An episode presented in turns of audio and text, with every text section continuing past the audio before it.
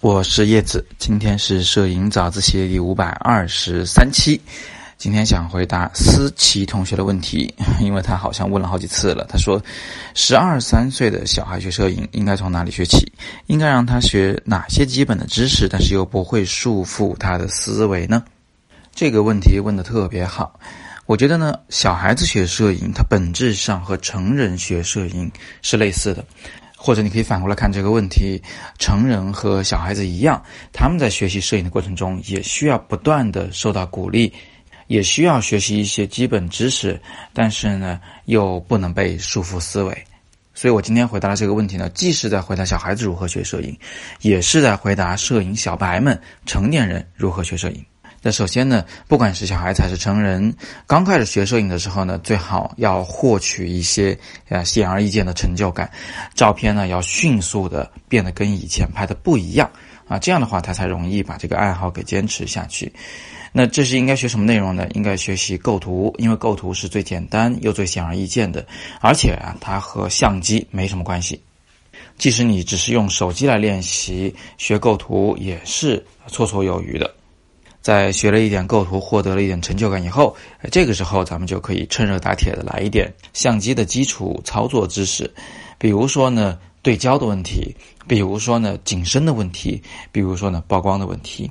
而有了对焦的知识和景深的知识以后，那摄影的学习者呢就突然可以拍出那种背景和前景特别模糊的照片了。而这种效果确实是非常讨喜的。于是他就可以获得第二波大的成就感，他可以陶醉在这个技巧中很长的时间。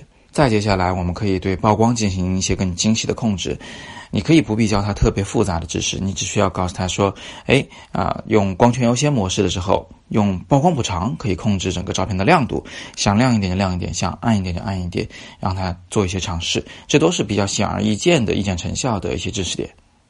再往后，你就可以教他一些细腻一点的，比如说光线或者色彩一样的这样知识了。这些知识和技巧呢，需要更深入的一些观察能力啊，才能获得成就感。所以我们一般的把它放在后面来学习，啊，当然了，成年人呢，因为有的人他天生就对这个机械、对相机比较感兴趣，所以这一波人呢是可以啊一开始上来先学相机，再去学构图的。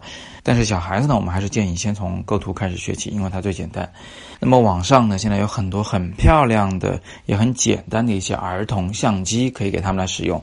这种相机也比较便宜，而且呢防水防震，不怕摔坏。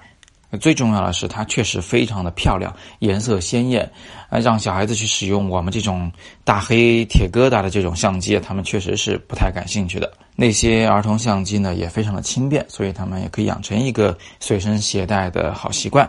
你可以让他们带到学校去拍他们的同学，用他们自己的视角来记录这个世界。最后，最关键的问题来了。如何才能让他们充分释放天性，不会束缚他们的思维呢？很简单，就是你虽然教了他很多的知识，但是他不一定要照做，这一点你一定要清楚。他不一定要照做啊，他想这么拍或者他想那么拍，他一定有他自己的想法。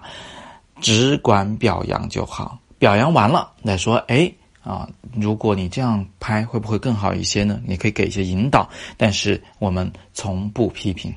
你要知道，小孩子的他这种天性啊，啊，他和艺术的本质是非常接近的。反而是你呢，啊，可能审美水平还不够高，你可能会误导他的一个啊审美的方向，呃，或者是说你可能会压抑一个本来可能会成为天才的人。记住我说的话，以表扬为主，适当引导就可以了。